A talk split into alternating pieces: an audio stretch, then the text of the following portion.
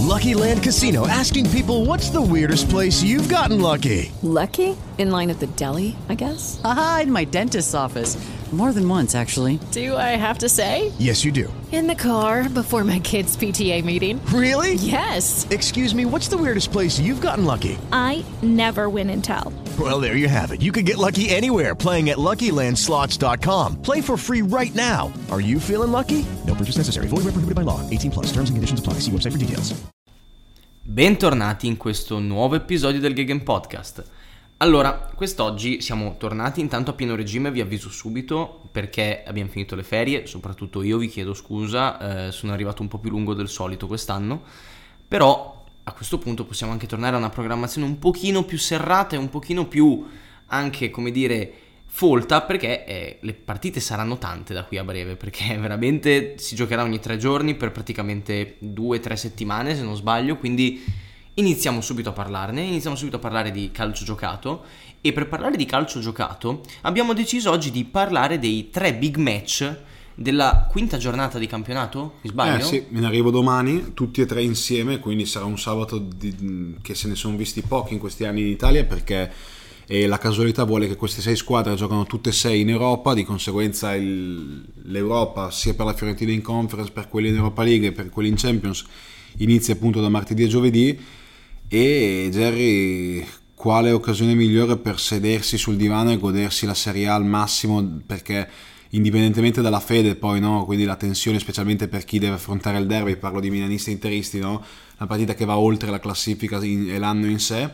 Eh, però io trovo mh, qualcosa di interessante sinceramente mh, più che Lazio-Napoli, Fiorentina-Juve quella che più mi stuzzica sia uno per la rivalità anche che c'è tra le due squadre ma anche perché arrivano eh, entrambe con eh, i favori no, di quello che è stato il mercato per le squadre e la Fiorentina magari c'ha qualcosa di più dal background no, di italiano che già è ben saldo dall'anno scorso e la Juve invece arriva con un mercato di prepotenza e però i punti di domanda ci sono, quindi io partirei da qua Jerry ok. perché i punti di domanda li abbiamo visti perché la Fiorentina adesso è ok, bella indiscutibilmente, ma adesso deve iniziare ad affrontare un mese dove, anzi, la Fiorentina ha già iniziato a giocare praticamente una volta ogni tre giorni e lì si vede la profondità della rosa. Profondità della rosa che secondo me già si nota, mi spiego. È una Fiorentina che ne sono reso conto l'altro giorno mentre preparavo la listona per il fantacalcio, no? E mi sono reso conto che la Fiorentina quest'anno si presenta con a centrocampo Amrabat, Male, Bonaventura, Baracca appena arrivato, Saponara che può fare il ruolo, Mandragora. Insomma, è una rosa molto più profonda della Fiorentina dello scorso anno dove l'unico vero cambio del centrocampo era male per Castrovilli quando Castrovilli poi non è stato bene e che, che si è fatto male. Perché Sì. comunque ricordiamoci sempre che la Fiorentina ha Castrovilli ai box che tornerà plausibilmente verso i mesi di gennaio-febbraio, quindi anche lì la Fiorentina è senza uno dei giocatori comunque cardine di quello che è il progetto di italiano, eccetera, che l'anno scorso nel momento in cui stava alzando il suo livello ha avuto purtroppo l'infortunio che lo terrà ancora lontano da- dal calcio giocato per tempo.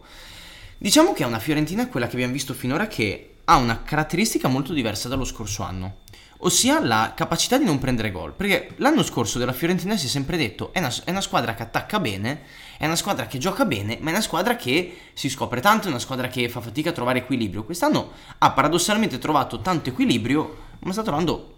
non Credo che non abbia ancora fatto un gol in campionato, o forse ne ha fatto uno. No, dopo la, cioè su- successivamente, Successivamente alla alla prima, prima giornata, giornata, secondo me è stato- allora fatto- c'è stato lo 0-0 contro Esatto. l'Empoli, adesso l'1-0 della sconfitta con l'Udinese e la terza giornata al momento mi sta sfuggendo, ma sì no, 0-0 con Napoli, quindi hai ragione tu, 0 gol dalla prima giornata in Quindi poi. vediamo cioè una seconda squadra che s- ha incredibilmente sovvertito quelle che erano le aspettative che tutti avevamo inizio anno, cioè soprattutto con l'arrivo di Jovic, un centrocampo così folto, ma che ovviamente deve trovare comunque anche delle nuove dinamiche, delle nuove, tra virgolette, anche sinergie, l'inserimento di un terzino super qualitativo come Dodò, insomma, la Fiorentina ha tante cose da far vedere, però ovviamente ci vorrà un po' di tempo. La Fiorentina ha avuto la testa molto via a entrare, diciamo, a giocarsi la Conference League perché la Fiorentina ha come obiettivo quest'anno di giocarsi la Conference League, non per forza di vincerla, però è chiaro che sia una squadra che può arrivare al livello di provare a portare a casa una coppa del genere. E quello che più che altro a me un pochino di tutto questo ambito preoccupa della Fiorentina è appunto il fatto che abbiamo introdotto tante nuove varianti. Eh, come ho citato prima, Barak, Mandragora, Jovic, Cabral che è arrivato a gennaio, poi è stato messo in panchina per far giocare Piontek, poi Piontek non ha reso, hai rimesso Cabral, però poi gli hai preso Jovic davanti e quindi non è più lui Cabral.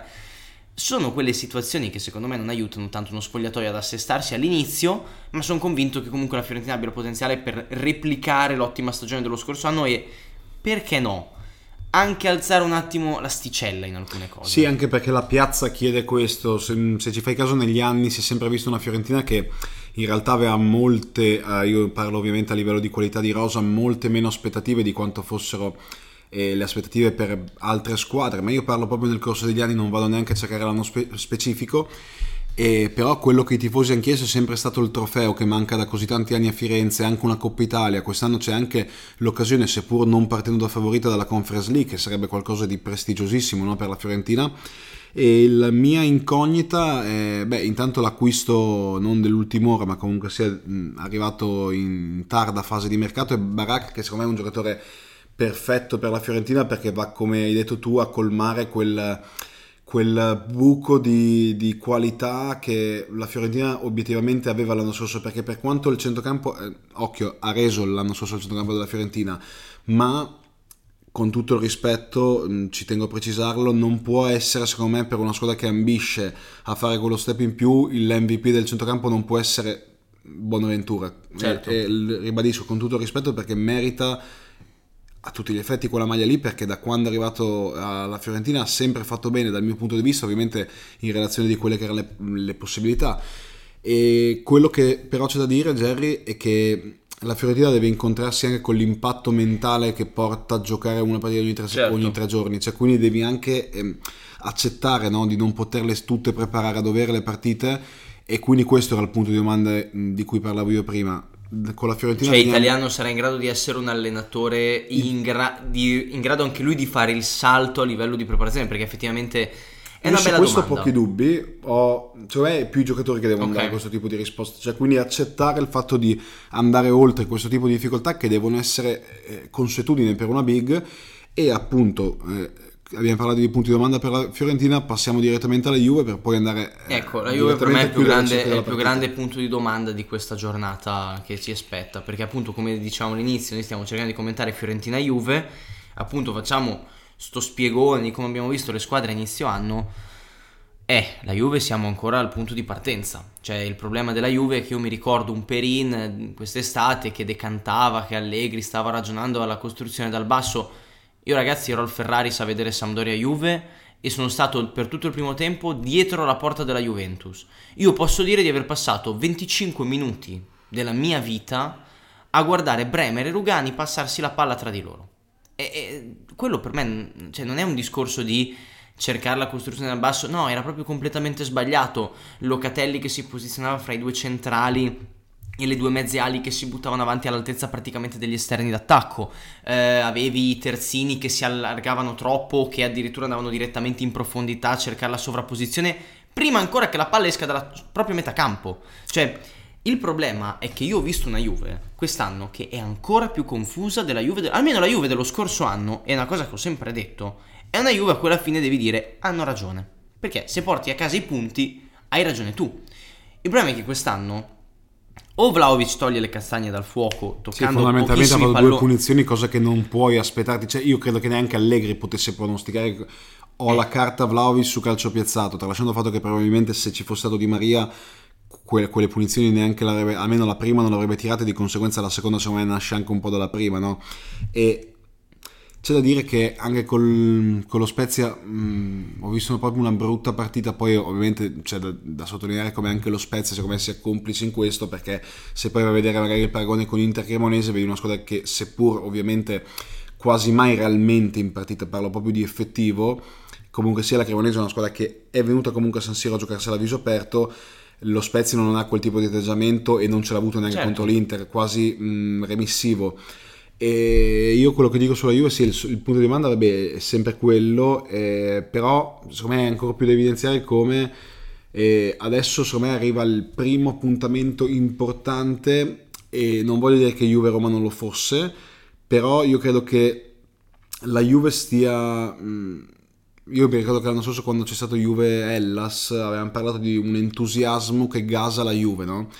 E perché era appena arrivato Vlaovic, anche Zaccaria avevano esordito insieme, tutti e due fanno un super partitone e entrambi ci siamo posti la domanda adesso che que- questo entusiasmo necessariamente andrà a calare e cosa accadrà? E abbiamo visto l'anno scorso cosa è accaduto quindi il gioco è ritornato quello le, le belle partite si sono sempre ridotte a poche e Per carità, si è capito che non basta il carità, c'è da dire che è una seconda parte di stagione dove comunque la Juve ha portato a casa tantissimi punti. Questo non Sì, va quello negato. sì, però come ha finito poi, cioè, Esattamente, senso- il problema è proprio quello, che è quello che noi abbiamo sempre criticato. Cioè, tu ovviamente puoi andare adesso c'è sempre questa- questo dibattito che continua ad andare avanti in Italia perché viviamo ovviamente nel 42 probabilmente e for- vabbè, eh, no, non farò battute riguardo al 25 Esatto. settembre, mi dispiace, non, non mi avrete, non mi avrete. E in ogni caso, la problematica principale è che stiamo ancora facendo il discorso risultatisti contro giochisti, Sì, risultatisti contro giochisti, risultatisti contro giochisti. Io ragazzi mi sono rotto i coglionisti. Perché? Scusatemi sta battuta di merda, però capiamoci un attimo. Qua non è il discorso di dire, eh vabbè, ma la Juve ti può non piacere, eh però vince. Eh sì, però hai pareggiato con la Sampdoria, hai pareggiato con la Roma, hai pareggiato con la Roma una partita che con un po' di cattiveria in più e che con più fame agonistica di mantenere i ritmi alti portavi a casa. Infatti la Roma segna fondamentalmente tre minuti dopo che la Roma alza il proprio baricentro e comunque sì, cioè, E, magari- aspetta, e scusami, e poi arriviamo alla partita con la Sampdoria, che ripeto, io ho visto dal vivo. Ragazzi, quella non è una partita dove risultatisti giochisti, quella è una partita dove l'unica squadra che ha giocato è stata la Sampdoria di Marco Giampaolo. E, e Sì, credo che, poi già questo che faccia tutto dire, no? eh. Sì, il che è tutto dire. Infatti il discorso di prima dell'entusiasmo, dell'entusiasmo lo facevo anche per- in relazione a ciò. Cioè tu riparti col Sassuolo che, dove obiettivamente fai una buona partita, figlia, però davvero mi ha fatto venire in mente quello Juve Hellas lì, figlio è dell'entusiasmo. Adesso invece vai a Firenze in, una- in quella che sarà sicuramente una bolgia perché è sempre così in Fiorentina Juve, ehm, grazie ai tifosi viola e lì l'entusiasmo non può più esserci. Quel tipo di entusiasmo. Poi l'entusiasmo del voler vincere una partita importante parlo a livello soprattutto ambientale eh, c'è senza dubbio ma è un tipo diverso di entusiasmo. Come si rapporterà la Juve? Secondo me questo qua è per quello che è il primo vero test. Se la Juve vince con- e, e convince sarà più difficile secondo me che vincere. Per la vittoria io la Certo. vedo comunque favorita perché comunque sia per quanto ripeto ribadiamo la stima almeno io ma sono sicuro anche Jerry che sicuramente ancora più, ancor più stima di quanto ne abbia io per la Fiorentina e la Fiorentina parte chiaramente sfavorita in questa sfida con le sue possibilità buone. Mm, il convincere mm, non lo so. Poi mm, si chiude qua secondo me la disamina su Fiorentina Juve Jerry per un semplice fatto. Poi tanto vedi ogni volta le interviste post partita ad Allegri mm, non, Non vuole non vuole mm, Non si s- parla di niente. ma lui non se ne vuole proprio fregare di questa cosa qua e ormai è talmente ripetitivo nel ribadire qual è il suo concetto che probabilmente ha anche fatto scendere al giornalista mh, nonostante io creda che comunque un giornalista debba comunque fare il suo mestiere indipendentemente da Sì, quello ma che è il non puoi pensiero neanche cioè. continuare a fare la stessa domanda allo stesso Esatto. allenatore per un anno e mezzo e sentirti rispondere sempre le stesse due cose. il calcio è uno sport semplice Il calcio è uno sport semplice, noi vogliamo- non vogliamo essere bellini, noi vogliamo essere vincenti. Eh, poi qual era l'altra? Ah, sì, eh, ma il calcio è fatto di gesti tecnici dei singoli giocatori. Insomma, sono quelle frasi fatte che vengono ripetute a- a nastro da un anno e mezzo e in cui non si capisce niente. Unica nota a margine che voglio fare prima di passare a Lazio-Napoli.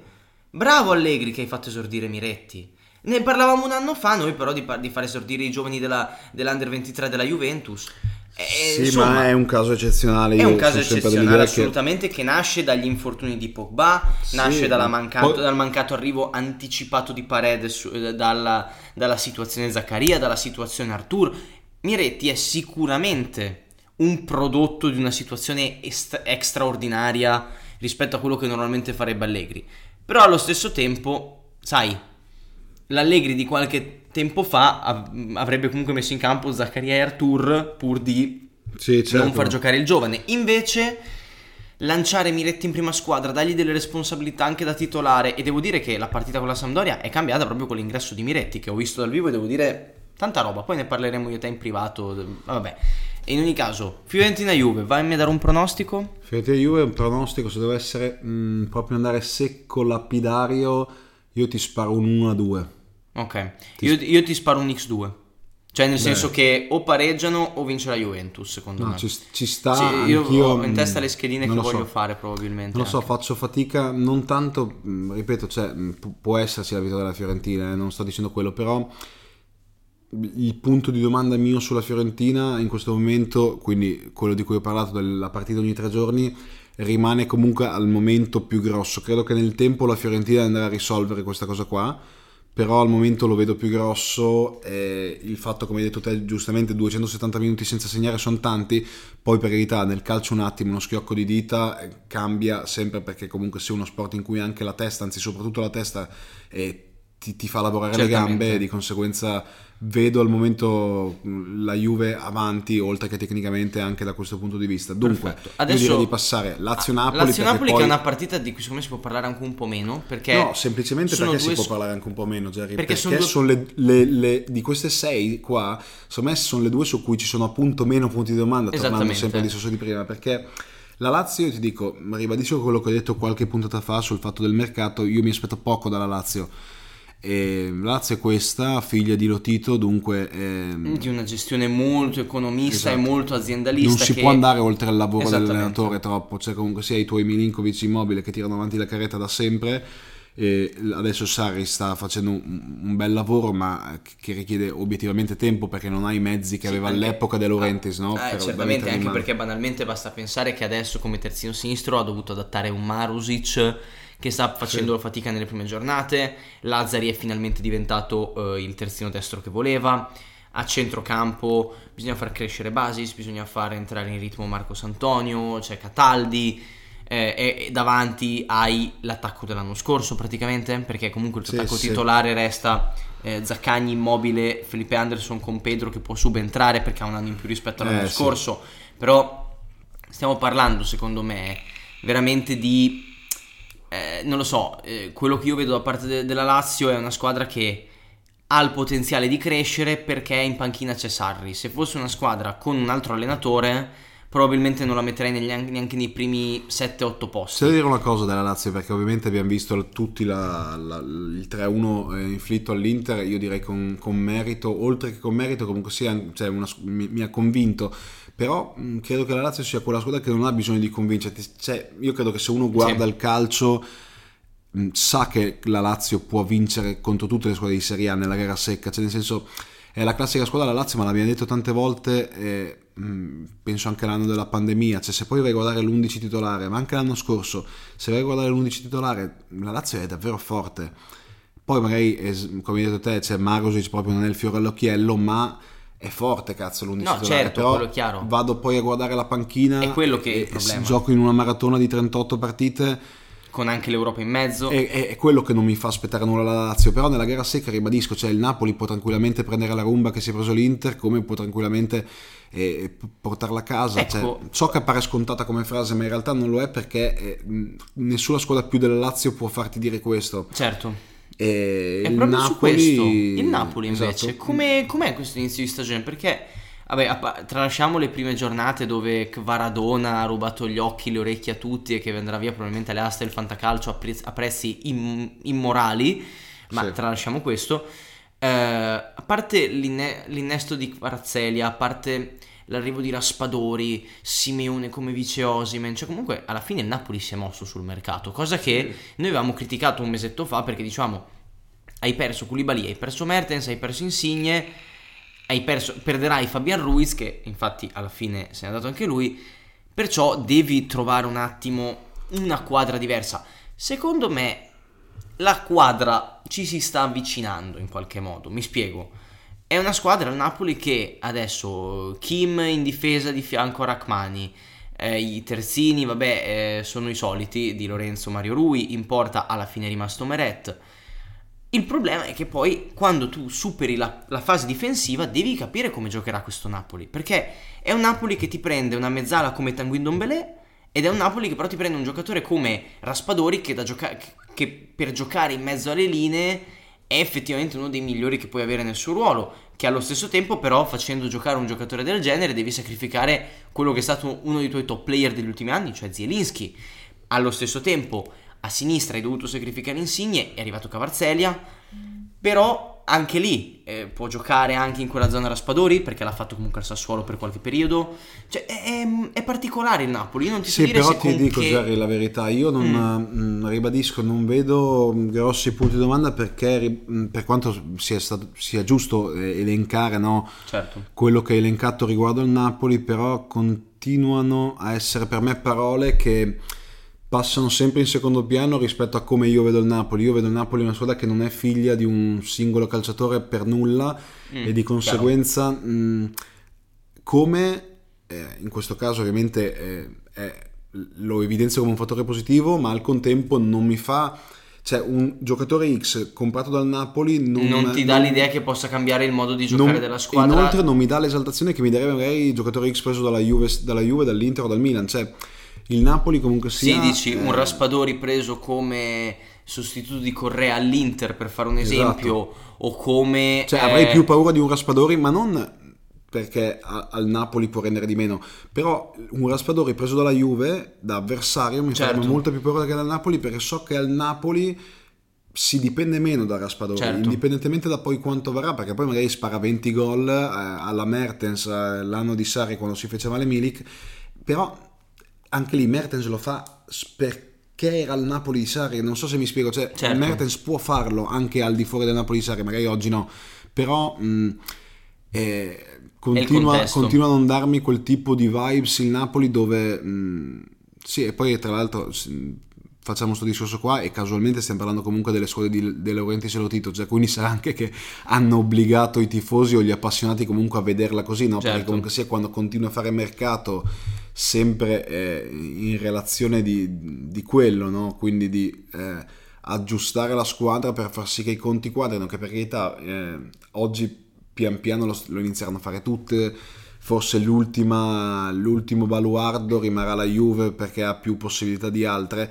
però adesso vedremo anche Inter Milan comunque sia di movimenti ne hanno fatti pochi e molto oculati, Ah, diciamo. Esatto, esatto. Diciamo che la cura di Milan e Inter è, a pochi uguali in Italia. A proposito, Gerry, a questo punto direi pronostico Sì, Lazio-Napoli. pro- pronostichiamo al volo. Io ti dico 1-2. Io ti Eh, dico- non, non- non la vedo un, non vedo un pareggio. Io ti Io dico... non vedo il pareggio in questa partita. O vince uno o vince l'altra. Eh, E, invece- finirà 0-0. Io invece ti, ti dico qua, mh, mi sbilancio e ti dico che non vince la Lazio. Poi che sia pareggio o, o vittoria Ok. non lo so, ma non vince la Lazio. E te lo dico sempre per quel tipo di sensazione in cui, ehm, ribadisco, la Lazio può vincere davvero contro chiunque, ma mh, in una settimana tra Inter e, e Napoli non riesco a vedere una, una doppia eh, furia mh, bianco-celeste sinceramente quindi io direi che a questo punto si passa a quello che È il direi motivo è il per cui la gente match. sta ascoltando questo Esatto, episodio. perché probabilmente volete sì. sentirci parlare del derby, volete sentirci parlare di Inter e Milan. Allora, io per l'onore delle armi inizierei a parlare della squadra che voglio un attimo criticare, ossia l'Inter. E tu mi dirai, ma come l'Inter? Ma subito, Jerry, ma siamo alla quarta giornata, già mi vuoi rompere i coglioni all'Inter? ma, sì. ma come ti permetti Jerry? Questo Esattamente, qua, questo qua non era, non era il Questi qua non cui- erano gli accordi. No, Esatto. vabbè.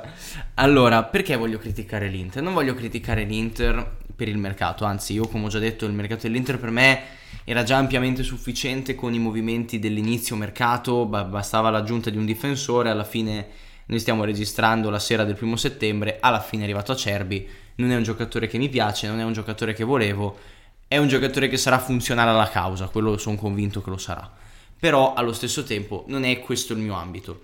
Quello che io voglio criticare all'Inter è che è una squadra che rispetto allo scorso anno ha perso equilibrio da quello che sono state queste prime uscite di campionato. Mi spiego. Sia con la Lazio che con la Cremonese, secondo me si è visto, non tanto con lo Spezia e con Lecce, perché vabbè, con Lecce Due la, partite troppo la diverse. prima giornata, la con Lecce era una di quelle partite che hai eh, la tensione la prima giornata, quella con lo Spezia è una partita dove hai trovato una squadra davanti molto remissiva. No, lo Spezia te l'ha regalata la sicurezza difensiva, cioè nel senso... E quindi, eh, parlando invece di Cremonese e Lazio, io ho visto una- una- un Inter che non ha, non ha più le- i metri dell'anno scorso, cioè è come se avessero perso gli spazi, o perlomeno questa è la sensazione che ha dato, ed è una cosa che un pochino preoccupa, soprattutto in ottica di avere nel giro di tre giorni un derby e poi la prima di Champions League col Bayern Monaco, perché con la Cremonese l'Inter sì vince 3-1, ma l'Inter fa tirare in porta fin troppo la Cremonese. Cioè la Cremonese è arrivata fin troppo, poi per carità, è ovvio che io vado a, a premiare l'intento della Cremonese di attaccare a San Siro contro l'Inter. Questo io lo metto fuori da ogni ombra di dubbio. È stata una cosa che a me è piaciuta. Ma appunto per questo io non posso pensare che l'Inter da una Cremonese solo in un primo tempo io credo di aver contato 5 tiri in porta della Cremonese? O comunque Sì, 5 non so occasioni porta, da gol. cinque- c- 5 occasioni potenziali, dai, facciamo potenziali- potenziali. facciamo 5 potenziali occasioni da gol. E, e io dico cavoli ragazzi cioè è la Cremonese. Devi giocarti il derby devi giocarti col Bayern Monaco poi. E se con la Cremonese per carità poi sono anche dell'idea che in in quelle partite non hai la concentrazione che hai Infatti in un volevo derby arrivare anche a questo io, o, cioè- o in una partita col Bayern Monaco. Però allo stesso tempo ora torno alla partita con la Lazio che è una partita che la concentrazione dovrebbe spingertela parecchio.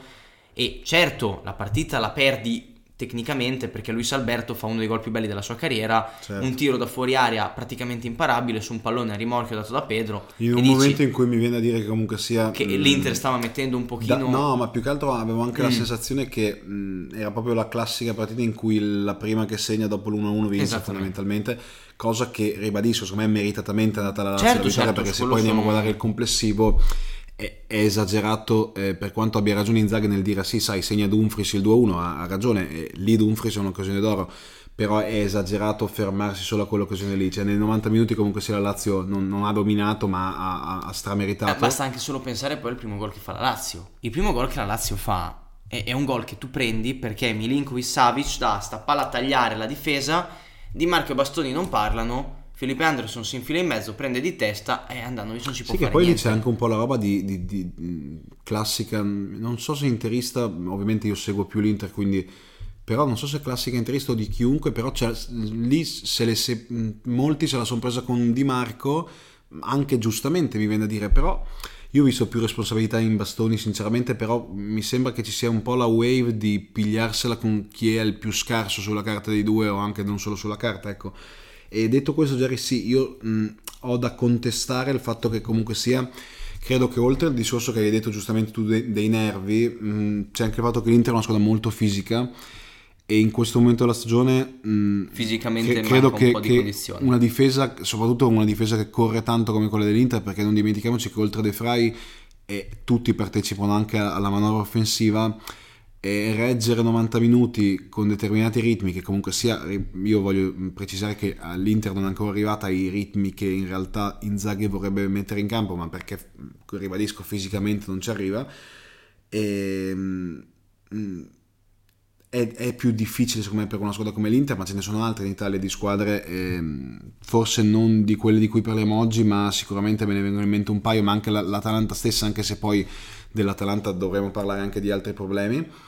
E, detto questo, c'è da dire una cosa però, condizione fisica ok, anche il Milan effettivamente non è che abbia mostrato una condizione fisica brillante, però questa qua è una partita che mh, mai come questa partita puoi vedere dai giocatori tirare fuori quei nervi che ti fanno sembrare che la condizione fisica, Fisica ci ottimale, no? sia, sì. Quindi io credo che questa partita verrà a- proprio decisa da quel tipo di nervi che secondo me è facilmente pronosticabile che siano tirati fuori da entrambe le squadre.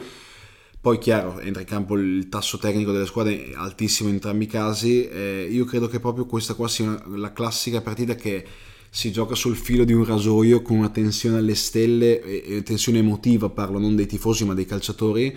E c'è da vedere quanto poi sarà positiva o negativa perché poi spero non ne risente lo spettacolo anzi sinceramente non me ne frega nulla perché spero solo che vinca l'Inter ma immagino cioè da spettatore la cosa più giusta da dire Certo. ma forse anche da tifoso in sé è quella che lo spettacolo non risenta di questa tensione emotiva anzi sia alimentato da questa tensione e mm, quindi sì io credo che ad oggi sia quello eh, il l'ago della bilancia di questo derby qua se fosse un derby arrivato alla diciassettesima già ti dicevo guarda se arriva in questa maniera io sono dell'idea che se questo der- derby si gioca a dicembre a novembre sappiamo un po' come sarebbe il Certo. derby sarebbe un derby dove l'Inter pian piano raggiunge il pallino del gioco dove però eh, abbiamo visto l'anno scorso l'Inter col pallino del gioco cosa ci ha fatto? Un, un cazzo di niente. Fondamentalmente ha consegnato le chiavi non dello scudetto perché poi lo scudetto si è deciso successivamente ma comunque sia secondo me ha consegnato la chiave della piena consapevolezza al Milan che lo scudetto può essere vinto, cosa che poi ha fatto con merito. E mh, oggi mh, sì, questa condizione fisica dell'Inter precaria, ma comunque ribadisco anche il Milan non è al 100%, mi fa pensare che i nervi possono decidere davvero tutto. E infatti adesso voglio parlare un attimo di Milan anche io, perché io ho guardato anche Milan-Sassuolo. E Milan-Sassuolo è stata una partita che mi ha dato l'impressione di un Milan tanto con la testa al derby. Uno dalle scelte di Pioli, un- che ha scelto di fare tanto, tanto turnover. Ci sono stati molti pochi titolari rispetto a quello che siamo abituati, cioè basta pensare che c'era Florenzi a destra, eh, Kier, centrale di, Kier tra i due centrali che non giocava una partita titolare da 272 giorni, mi pare di aver letto una roba del genere. Pobega anche se non sbaglio. Pobega centrocampo di fianco a Brahim Benasser. Diaz che però va bene, Brahim Brahim Diaz- ci può anche stare perché Certo, però poi tu hai Brahim Diaz, Leao, Salemaker Giroud e Salemaker. E quindi anche lì mh, è un, un Milan che secondo me ha avuto molta testa al derby e che anche nei giocatori titolari, vi- cioè nei giocatori titolari, nelle stelle della squadra, secondo me si è notato. Soprattutto in Teo e in, e in, e in Leao. Perché sono stati due giocatori che io ho visto molto distratti nella partita col Sassuolo. Mm, anche basta pensare che comunque Teo, eh, parliamoci anche chiaro e tondo un attimo, se Berardi non parte in fuorigioco, nell'azione in cui Berardi eh, si fa un fa male, disastro anche in ottica derby perché comunque perché si pre- pre- no, perché quello è il secondo, no, a prescindere dal secondo giallo, era già ammonito. Sì, vabbè, a parte Cioè, infatti quello. oltre al fatto che è rosso diretto perché è fallo da ultimo uomo con spintonata sulla schiena all'avversario, ecco, mettiamo conto che non sia rosso, è secondo giallo e Teo è, è fuori per il derby. Certo, certo. E se tu sei il Milan e ti perdi il tuo, non so se è il miglior giocatore, uno dei tuoi tre migliori giocatori, uno dei tuoi quattro migliori giocatori, io mi dico dei tre, perché per me i tre più forti del Milan sono Megnan, Teo Hernandez e Raffaele Leao. per chiunque, Per dai. ovviamente, eh sì, ma eh, ovviamente non, non so poi eh, parlare. sì. Sai che io, io non mi fido Allora, molto a parlare con giocatori di altre squ- con tifosi di altre squadre, non mi fido perché poi non so se ho gli stessi- le stesse idee, le stesse cose, poi mi insultano. Sì. Già me ne sono prese poche dagli Juventini, Allora adesso Jerry voglio ti fermo un attimo perché io durante la partita, specialmente verso l'ottantesimo, ottantacinquesimo, Mhm. guardavo e mi chiedevo tra me Cazzo però, il Sassuolo, che comunque sia non è Mm. che abbia eh, Sergio Ramos del 2013 in difesa, il Sassuolo sta difendendo proprio in maniera ordinata, eh, mi sta piacendo. Però poi mi sono chiesto quanto è merito del Sassuolo, quanto del Milan. A questo Secondo, punto me, rispondimi tanto, tu secondo me è domanda. tanto demerito del Milan. Perché io ho visto un Leao eh, in, eh, ciondolante per il campo come lo si era visto magari nelle prime due giornate del campionato. Sì. Ho visto un Giroud molto col mano tirato. Brahim Diaz che a me dispiace, ma è un giocatore che per me non riesce ad incidere. Eh, De Keteler che quando entra prova a far cambiare passo alla squadra, ma non può perché oramai la partita si è avviata su determinate ri- ritmiche, determinate tempistiche, determinate situazioni che non può stravolgere completamente da solo. Eh, l'unica nota positiva del Milan mi viene da dire che è Adli probabilmente. Un Adli che entra in campo molto propositivo. Però capisci anche tu che io non posso andare a promuovere una prestazione del Milan che pareggia col Sassuolo rischiando di perderla. Perché poi ris- ricordiamoci che il Milan ha rischiato di perderla perché Certo. se in porta non hai Magnan ma hai un Andanovic che prova a fare la parata laser su ri- anche su rigore. E, e quello è 1-0 Sassuolo e se tu giochi la partita come l'hai giocata al Sassuolo gli fai gol forse dopo 15 anni. Perché la partita con il Sassuolo il Milan per me ha giocato proprio male.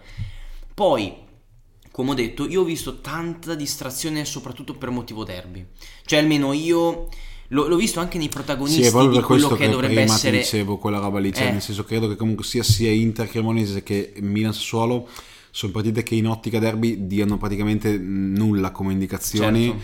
Ma non necessariamente solo perché una squadra ha la testa al derby, anche perché ragazzi è obiettivo il tipo di tensione emotiva che queste due partite appena passate portano è nullo e soprattutto quando sai che sta arrivando una partita che richiede un determinato tipo di concentrazione, un determinato tipo ma anche solo di, di- di rispetto per la partita che stai giocando, cioè l'onore di giocare quella partita lì ti porta necessariamente a spingere più del dovuto in quella partita lì, anche se dovessi Certo. farlo sempre in realtà lo fai più, più lì. Il vero 100% probabilmente dei giocatori si vede in quei tipi di partita e mm, quindi è giusto commentare come sono arrivate le squadre, ma al contempo io credo che eh, queste prime quattro giornate, indipendentemente dal fatto che l'Inter ha avuto un vero primo test, quello mh, di Milan, Atalanta-Milan non lo considero un vero test, ma non perché non È il considero discorso di Juve-Roma. Però sì, è un, è un tipo di partita diverso, cioè non... e io so- soprattutto credo che comunque ai punti il Milan quella partita la meritasse, Uh. quindi c'è anche Anche lì, stiamo parlando di due pareggi ben diversi, eh. E, e si è trovata di fronte comunque un avversario come l'Atalanta che seppur ormai non... Non è più l'Atalanta magari eccezionale che- in attacco, esatto. lasciamo stare che oggi eh, con Mainers ha fatto una tripletta, ma a parte quello eh, è frutta obiettivamente di due rigori e anche un po' del caso. E poi comunque sia vabbè, col Torino che sicuramente non può essere minimamente paragonato al Milan.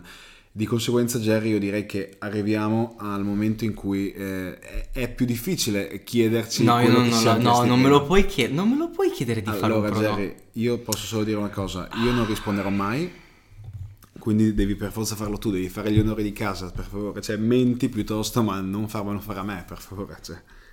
Eh, allora...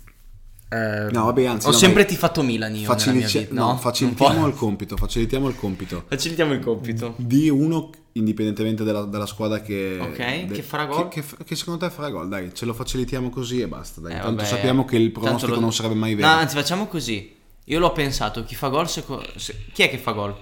L'ho pensato, tanto lo sai. Allora, eh, non voglio dirlo, quello che in realtà sto pensando, quindi ne dico un altro che magari è nell'anticamera del, del- del- del tuo pensiero, del tuo cervello. Eh, allora, Eh, carina però questa cosa qua che adesso ci... Non possiamo farlo il pronostico, ci dispiace. Intanto che è Daniele per caso pensa. belga questo giocatore qua, però eh, indossa una maglia rossonera, non nero-azzurro, a parte che Lukaku non giocherà. No, no, no, assolutamente. Ah no, allora non ci sono arrivato perché pensavo... No, è a pensavo- Cancelanoglu. Ah, Secondo me è scritto... per- Ah, io stavo guardando Secondo me, secondo me arriva con un dente avvelenato mai. Eh, visto quest'anno. sicuramente, quello sicuramente. Perché dopo i festeggiamenti scudetto dello scorso anno io credo che ci siano un po' di scorie da, da dover smaltire da parte di Cialanoglu. Quindi credo che Cialanoglu possa essere uno degli uomini del derby. Ma Beh, eh, questo non vuol dire niente. Anzi, se devo pa- Io ti pensare al dico- Milan, ti dico probabilmente. Eh, probabilmente il Milan, guarda, se io fossi Pioli farei una roba semplice, visto che forse manca Bastoni, metto Leao a destra contro Di Marco, onestamente. Io sai cosa ti dico? Mm. Segnano, cioè non segnano, qualora dovessero segnare per l'Inter Di Marco. Te la butto lì proprio. Cioè, sto sperando quei due nel caso che se li becchi sei un Sei un genio, se non li becchi sei un coglione, No, esatto. più che altro no, neanche. Cioè, io sto dicendo Di Marco apposta perché se non lo becchi, cioè alla fine dico, vabbè, ma ci sta che non segni Di Marco, capito? Perché se invece ti dico Lautaro, dico, vabbè, l'ho sbagliato. Ciao Fede, eh, ciao Fede, ho ancora la tua maglia autografata a casa, ti voglio bene. Se vuoi darmelo anche a me. eh, Eh no, quello adesso Però ci, vedi, ci cioè, detto questo qua, quello che hai detto tu riguardo No, a Cialanoglu parte è indegno, dovremmo vivere nell'armonia eh, assoluta, infatti mh, voi non potete vedere, ma la mia è stata una reazione ovviamente contrariata e non speranzosa che quello che ha detto Jerry si, si possa avverare. No, chiaramente era molto triste anche del fatto che l'Inter potesse anche solo segnare un gol, perché ovviamente Daniele non ti fa Inter, io non tifo Inter. No, tifo per il... il- per lo cioè, sport, il esatto. divertimento, Esatto. la gioia, il giubilo. Alla fine è un derby, ragazzi, chi se ne Sì, frega, infatti, una cioè, partita. una partita come le altre. Bene, dopo questa dopo ennesima sta, dopo serie di ste- cazzate Madonna quante ne abbiamo sparate su sto finale. Io vi ringrazio dell'ascolto e ci sentiamo al prossimo episodio. Ciao ragazzi. Ciao a tutti. With Lucky Land slots, you can get lucky just about anywhere. Dearly beloved, we are gathered here today to. Has anyone seen the bride and groom? Sorry, sorry, we're here. We were getting lucky in the limo and we lost track of time. No, Lucky Land Casino, with cash prizes that add up quicker than a guest registry. In that case, I pronounce you lucky. Play for free at LuckyLandSlots.com. Daily bonuses are waiting. No purchase necessary. Void where prohibited by law. 18 plus. Terms and conditions apply. See website for details.